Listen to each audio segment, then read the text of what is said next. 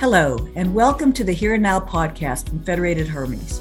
I'm Linda Duessel, Senior Equity Strategist. Today, I'm joined by Federated Hermes Senior Portfolio Managers, Stephen DeNichilo and John Ettinger.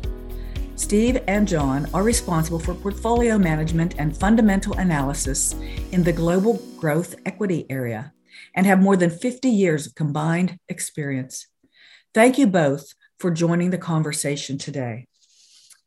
I'd like to start and jump in with uh, good riddance to 2022, right? In the stock market that we have endured, and particularly the small cap market. Now, I know you each have at least 20 years in this business, so I think maybe maybe I'll start here with you, Steve, and ask your thoughts as to uh, how macro was it was involved this year, and and even versus history, you know, as versus fundamentals terms of what the market did in small caps. Sure. Thanks, Linda. Thanks for having us here today. I'd say emphatically that the overall macro landscape has really taken hold of Wall Street this year. And it's always tough to compare it to history and because the present always feels worse than the past and maybe certainly the future. Um, but right now, the old adage of, of don't fight the Fed is front and center for everybody. And you know, really starting in the first quarter of this year when it became clear that Powell was on a very hawkish path and everybody knew interest rates couldn't stay zero forever. But it became clear that he wasn't going to let this inflation uh, run wild for much longer. And those words he used the year before, transitory, geez, it seems long ago that he was calling inflation transitory. Um, he definitively turned and it became all rates all the time.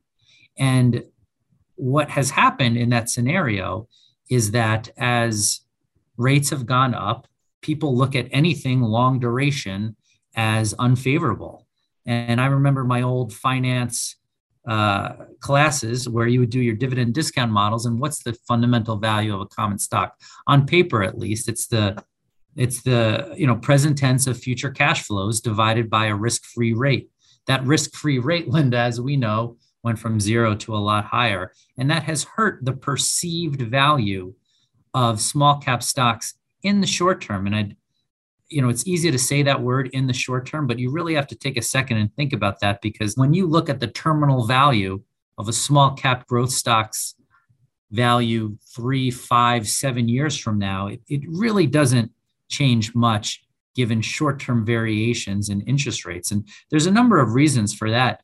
Number one, these companies historically are less focused on debt right the way they're growing their, their pathway is a much different it's private equity focused it's capital markets focused the amount of, of debt on the balance sheets of a lot of these small cap growth companies that we're involved with is is minimal to, to zero in most cases and you really have to take a second and realize when you're a company that is changing the way somebody does something. And it could be how you drive, the medicines you take, how you communicate, how you deal with your own workforce, et cetera.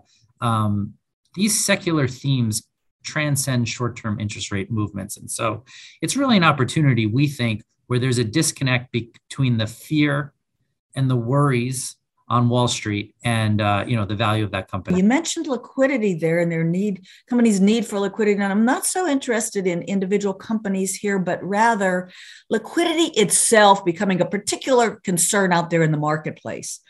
And if that is something that has hit small cap stocks in particular, would you say, Steve? I think there's that perceived worry when you're dealing with a smaller cap company um, that's in the early years of its investment, of its R and D, of its growth, of its economies of scale. Um, people worry about that. We have not seen any evidence of large liquidity concerns in the high quality growth companies that we invest in.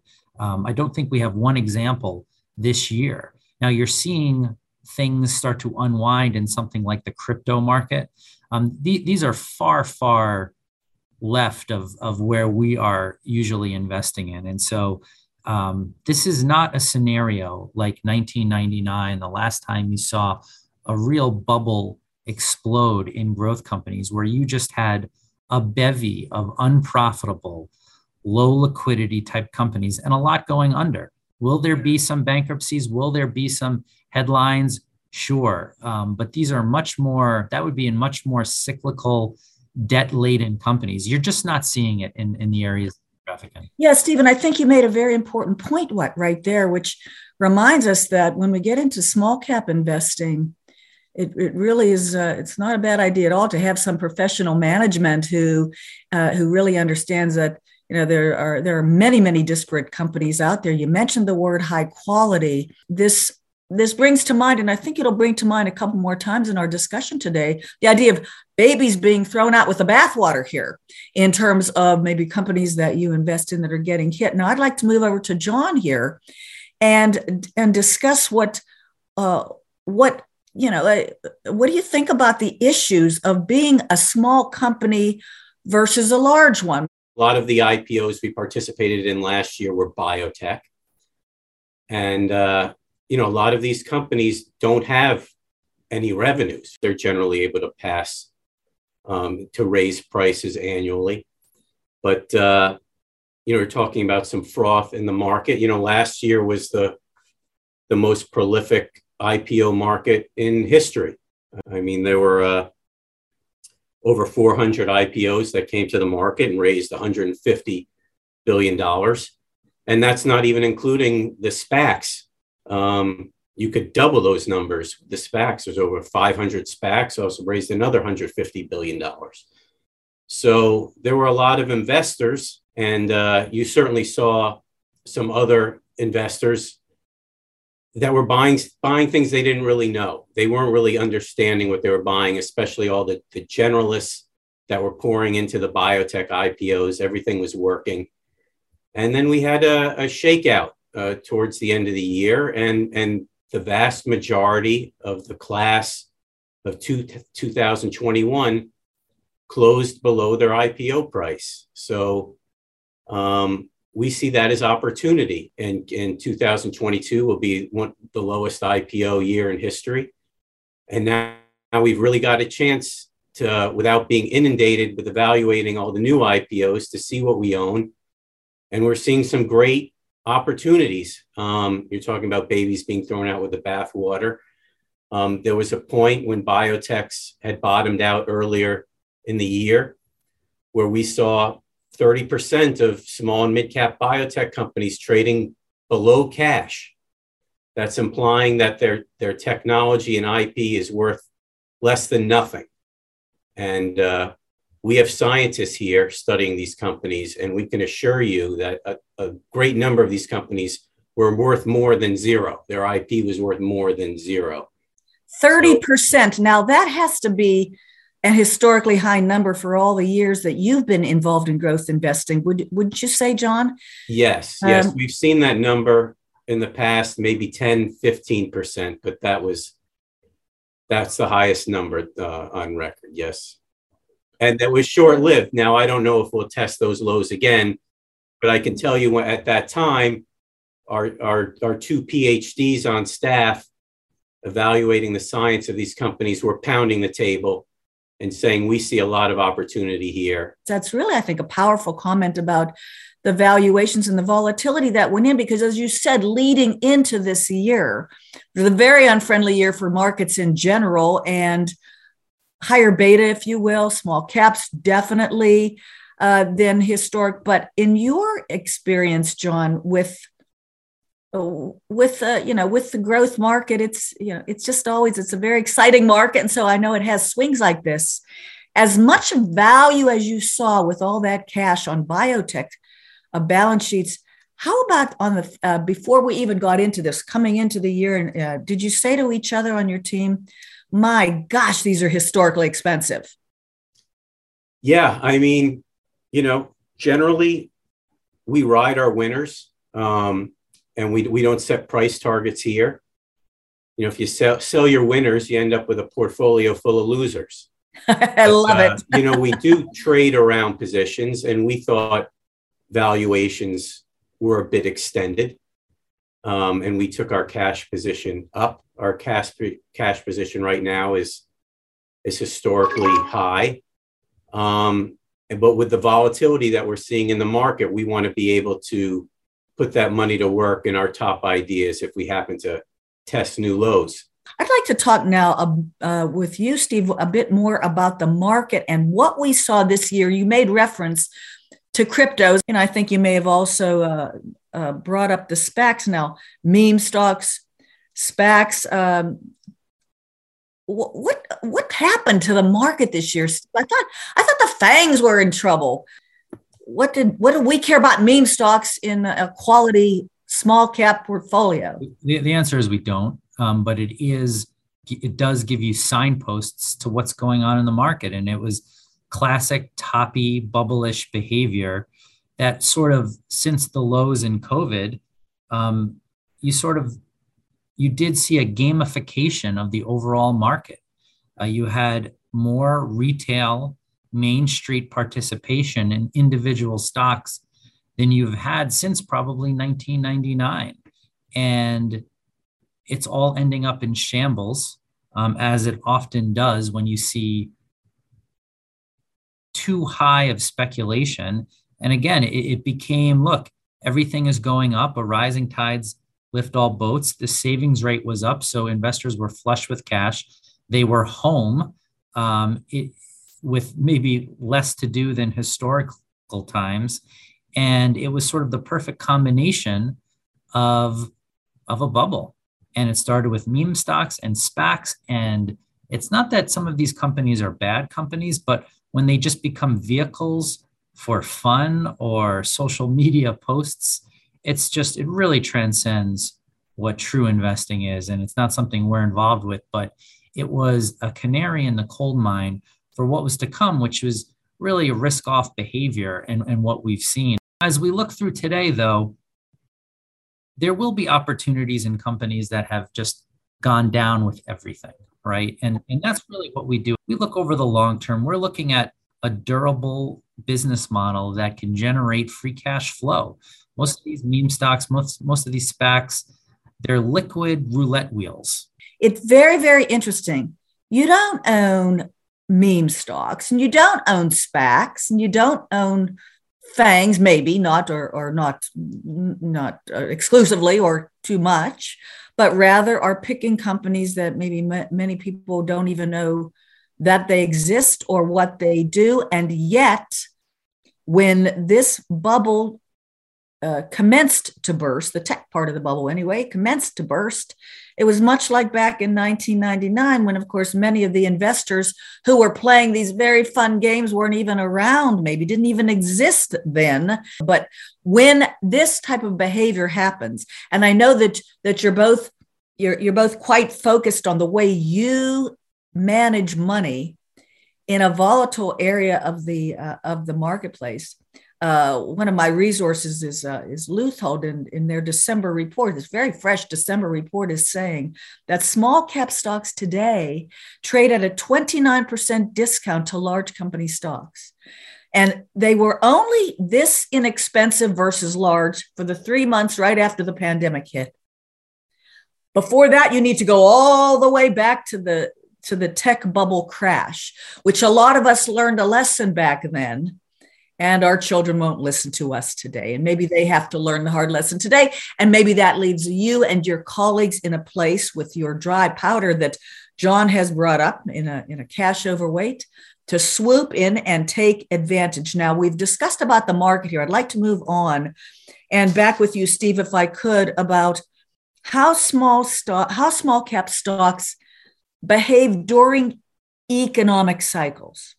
At this point in time, though there may be some debate, I think most of us would agree that we're not in an economic recession now, but that maybe we're going to have one next year. Uh, a vast majority of people think we will do. So, how to be better because we've already discounted it, Linda. That's a topic for another time. Uh, you know what? And and amen for that. Yes, a lot of the damage has already been done in the market, but how do growth stocks typically perform though in a slowing economic environment? Are they timely, Steve?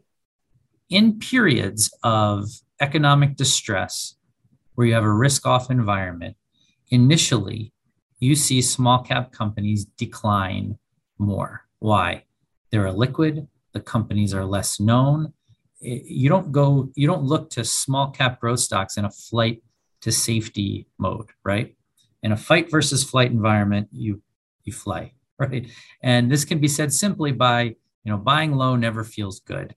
And that's what you're seeing right now, where you're seeing a underperformance of a small cap company. Investors are looking for right now dividend yields, safety, larger cap companies, liquidity, et cetera, even an environment where everything has gone down. That's just basic human psychology.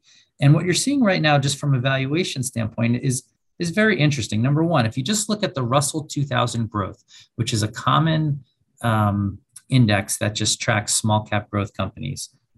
And if you look at, and, and this is where you need to look under the, the hood a little bit. If you look at companies in that index that are that have positive uh, earnings because a large part of that index is unprofitable and you have a large biotech contingent which is unprofitable you have to take that out okay and we can talk about biotech separately but but that positive profitable part of the russell 2000 growth is trading at 14 times earnings this year's earnings that's historically extremely cheap one other point i want to, to mention on valuation EV to sales. So that's enterprise value divided by your sales, right? Which basically values, which says what is the value of that dollar of sales for a company.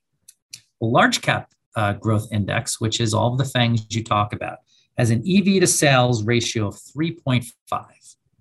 The Russell 2000 growth EV to sales is 1.7, more than 50% lower. So what is that telling you? That that dollar of sales of a small cap growth company which is which theoretically has greater growth potential, greater opportunity, less known, is trading dramatically lower than a dollar sales of Google. Now, I'm not discounting what the dollar sales of a, of a mega cap company is, but when you think about opportunity, when you think about potential, when you think about you know where where the puck is going, not where the puck is, you know that's a small cap growth company. And to see that divergence in what a dollar of sales is worth between a, a billion dollar company that has so much in front of it and a trillion dollar company is historically very very wide. Is it is it historically uh, at a discount when normally it might be at a premium in valuation historically it's much closer you're always going to see a, a premium in the sales ratio of a large cap company because there is stability for that. People will pay up for stability even in a risk on environment. But to see this level of disconnect between the two metrics says that investors are afraid, they're worried about everything, um, and they don't want to pay for it. And it's also called, you know, buying low. I think we talked at the beginning about how the macro has hurt growth stocks because they're long duration stocks. But what but I love what you said, which is actually quite true, and people forget the stock market. It it is a forecasting mechanism. It um it tries to it, it moves in advance of what the of what the fundamentals suggested it should do, so that the market has had a really bad year, and as you suggest, growth stocks particularly bad year. And what if next year the uh, the recession that 100% of us believe is going to happen turns out to be actually quite a mild recession? In general, growth companies' metrics and their financial successes are much more resilient than a value stock. And that, that is nothing against value. And I think every portfolio should be diversified. And that's more your area of expertise, Linda, than mine, but I understand the importance of a diversification. But if you think about what a growth company is versus what a value company is, a growth company can create their own momentum right if it's a if it was a sports player it can create its own offense no matter what is going on in the world now to answer your question specifically you know, in recoveries where you have a more risk on environment, growth stocks, you know, have tended to outperform. If you think about what is going on right now that the Federal Reserve is trying to do, they're trying to slow everything down, right? In an environment where you have lower than expected GDP growth rate, investors should coalesce around companies that can grow regardless of GDP growth, regardless of currency, regardless of trade wars, regardless of real wars. Um, a value company in a period of high GDP growth rate is what? A, a rising tide lifts all boats, right? You have high GDP growth rate, you typically have low interest rates, money is free, money is being printed, et cetera. Everybody wins, right? Pre-COVID, we were in a low interest rate, low growth world, which was, you know, unusual in and of itself, where growth outperformed dramatically from 2007 to 2019, right? Or really till 2020. And I think what the environment that Powell's trying to create, a soft landing, we'll see what happens. But in that environment, we want generally lower GDP growth rates, generally lower inflation. And that should be you know fertile ground for growth investing john let's bring you back into the discussion now you mentioned biotech stocks and how they were trading uh, a great portion of them an historic portion of them were trading below cash um, my thoughts have been that with the many uncertainties that are out there now from kind of a macro standpoint you'd like to get some fat pitches if possible some serious pockets of value and as you look at the landscape of the investable landscape, John, you mentioned biotech stocks. What others do you find of interest? I would definitely uh, call out biotech uh, as an area. There are a lot of areas where we see value. I mean, you'll see a lot of franchise companies um, in our portfolios uh, that that have brands, um, and and these these companies they're high margin and they're high cash flow, and they're they're growing on other people's capital. It's the franchisee that has to put up the money to open these stores, and uh, and there's a, a number of avenues of growth. You've got unit openings, and then you have same store growth, and they don't have to they don't have all the infrastructure costs of running the stores. They're they're a franchise business, and they're just taking a percentage off the top. Surprisingly, we're seeing opportunity in the REIT space real estate investment trusts, which historically has been a de- defensive area, but because REITs have high leverage and and interest rates have gone up, they've they've sold off pretty much in line with the overall market.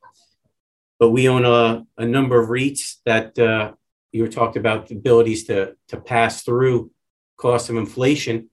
Um, we own some some gaming REITs that have CPI escalators built into the, their contracts. So they're able to, to pass those through. Um, in the industrial REIT space, you've got long term contracts of five years that are now coming up for renewal. And, and these contracts were, were priced 20, 30% below market. So when they come up for renewal, they're able to take up the prices of these leases 20 to 30%. And then, of course, uh, hotel REITs, um, you know, where the customer comes, they're changing their pricing every day, and uh, and the price you can go book your vacation and you'll see what your hotel price is. They're they're certainly able to pass through the cost of inflation. So that's it. REITs is actually an unlikely area for growth investors to find value, but we we are finding value there. Well, yeah, that's really intriguing to me because we, uh, when we think of growth investing, we do think of tech and biotech, and um, we think of REITs, just as you said, as as more of a defensive area. Uh, are you, do you find opportunities in all the sectors of the marketplace, John? well, you know, we're seeing a lot of opportunity right now. And uh, I've mentioned a few sectors. And then another area where we've historically been highly underweight. Um, we don't have a big bet there, but we've seen some opportunity uh, is even in the energy area. And that's, uh, that's an area that Steve DeNichilo would be able to talk a little bit more about. But uh, listen, when you've got when you've got your stocks down 30%, um, you're going to see areas in a, in a lot of different places. I mean, I, I, I tell our investors our stocks are on sale right now. I mean, we liked the majority of these companies at the beginning of the year when they were 30% higher, and now they're lower. And, and this is the time to start investing. I mean, buy, buy low, sell high. It's the first thing everybody learns, and it's the first thing forgotten. yeah, yes, it's it's true, isn't it, Steve? That we like we like to buy things on sale but when stocks are off we think oh my gosh there's something wrong i must stay away from it as you said human nature now uh, john alluded to some to some things and throughout his discussion about uh, how your team looks at companies. And what I always find infectious when I hear from you two is kind of the look in the look into the future. And um, you know new discoveries new technologies that can change the world that can change that that we're not even aware of. The next microsofts if you will. Um, can you share steve one of your favorite stories for for an example of a company that you might that you put into a portfolio and that's really cool that you think is really and that i find so infectious when you talk look linda you use the word, and I think the key word to focus on is the idea of change, the idea that the world is not a static place, that tomorrow looks nothing like today. And it's our job and our pleasure to get sort of a front row seat into those type of companies and thinking about how the world you know will look differently if you think about something as mundane as gmail right? Gmail does not sound like some new invention, right, Linda? I mean, it's 15 years old. Think about that, right? YouTube is is 16 years old. But but think about what has changed over the last 15, 16 years. And so it's our thought of what's the world going to look like 15 years from now. Um, and I firmly believe, you know, one theme is the electrification of everything. Elon Musk made electric vehicles cool. Electric vehicle technology has been around a long time, but it takes something to get over that tipping point. When you have a bombastic, omnipotent person preaching something, uh, it starts to change perception. We've gone past the tipping point. And so the reality is, is my children's children, a thousand percent will be driving electric vehicles um, will be will have electric everything. Could be hvac could you know certainly lawnmowers you see that today. Just anything that you can think that runs on an internal combustion engine. The internal combustion engine was founded when? In the 1920s i mean it's it's it's probably time for a change i'd say right yes so steve can you give us an example of um, of something in your something that maybe we haven't we haven't heard or read about? Yeah, look, I, I think in general, we're skeptical of just every new electric vehicle brand that is selling cars. Historically, again, over the last hundred years, uh, selling cars isn't a great business, right? Selling consumer cars change, you know, consumers are fickle, right? And it's in the end of the day, it's a brand name. And what's more interesting is the nuts and bolts of how we get that electric to the home. And the fact is, if you look over the last 10 years, our electricity use as a country, I'm just talking the US right now, but it's very similar for the entire globe. Our electricity use is actually down, right? We have more efficient HVAC appliances, we have more efficient refrigerators and dishwashers, et cetera. And so we've become more efficient with our energy. Now we're about to plug everything into the wall.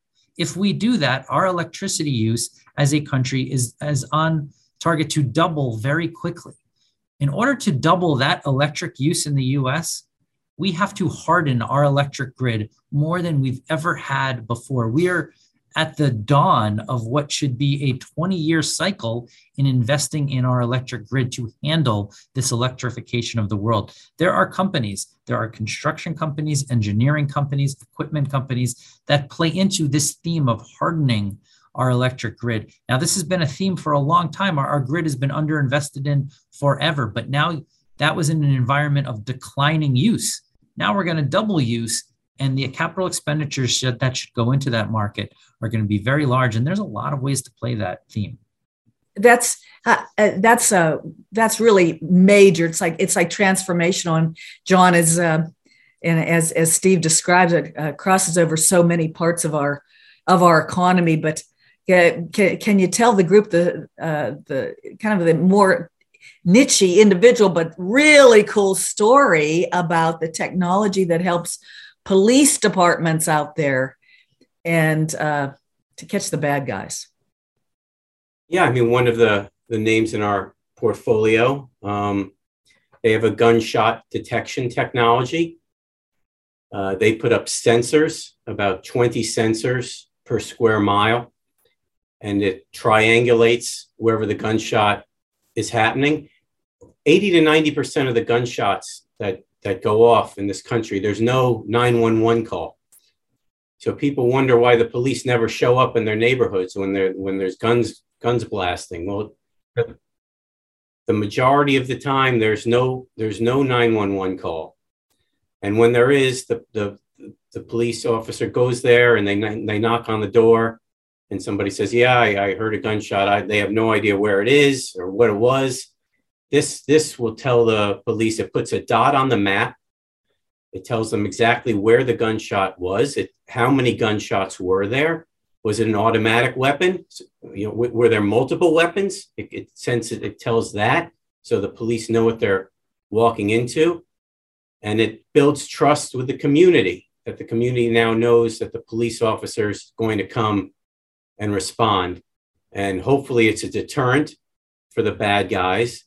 And then also in the worst case, sometimes they get there and somebody's been shot and is injured and they can assist that individual a lot a lot quicker. Whenever i hear bad things happen i think uh, i know that there's some really smart people on the good side of things. And this is a really fine example of it. And you brought up a point that i really want to emphasize to the group which is you get many of your ideas from the ipo market and can you can you explain how over the years your team has been uh, has been able to have access to management, some actually some unique access to managements, and to IPOs to populate the portfolios that that you and Steve manage. Yeah, I mean, we have a, a reputation here of, of being IPO investors, and we have great access, and we have the relationship with the investment banks, and we generally get to meet the managements of of every company that comes public. Um, so we have great access to management, and increasingly, we're doing what's called testing the waters meetings, which occur six to 12 months before a company comes public. Uh, they want to get on the road. They want to start meeting with investors. They want to know, they want to be prepared. They want to know what type of questions they're going to get. And from our standpoint, you know, we're getting an early look at the company. Um, we get to do our research early. We're getting a head start. And when that company comes public, um, we're in a better position to know if we want to invest in it. And, and, and if we do, we're in a position to get a better allocation. That is that is truly unique access. And and Steve, you know, piggybacking off of that, I've been told that you know if I should ever come to your to the office to your offices in New York, it might very well be a ghost town because everybody is out there and meeting with managements. Well, what are some of the high level thoughts from management teams right now that that you've been speaking with, Steve? Sure, I appreciate the question. Um, I think more than ever before, at least in my career, I've had management teams say, "So, what do you think, Steve?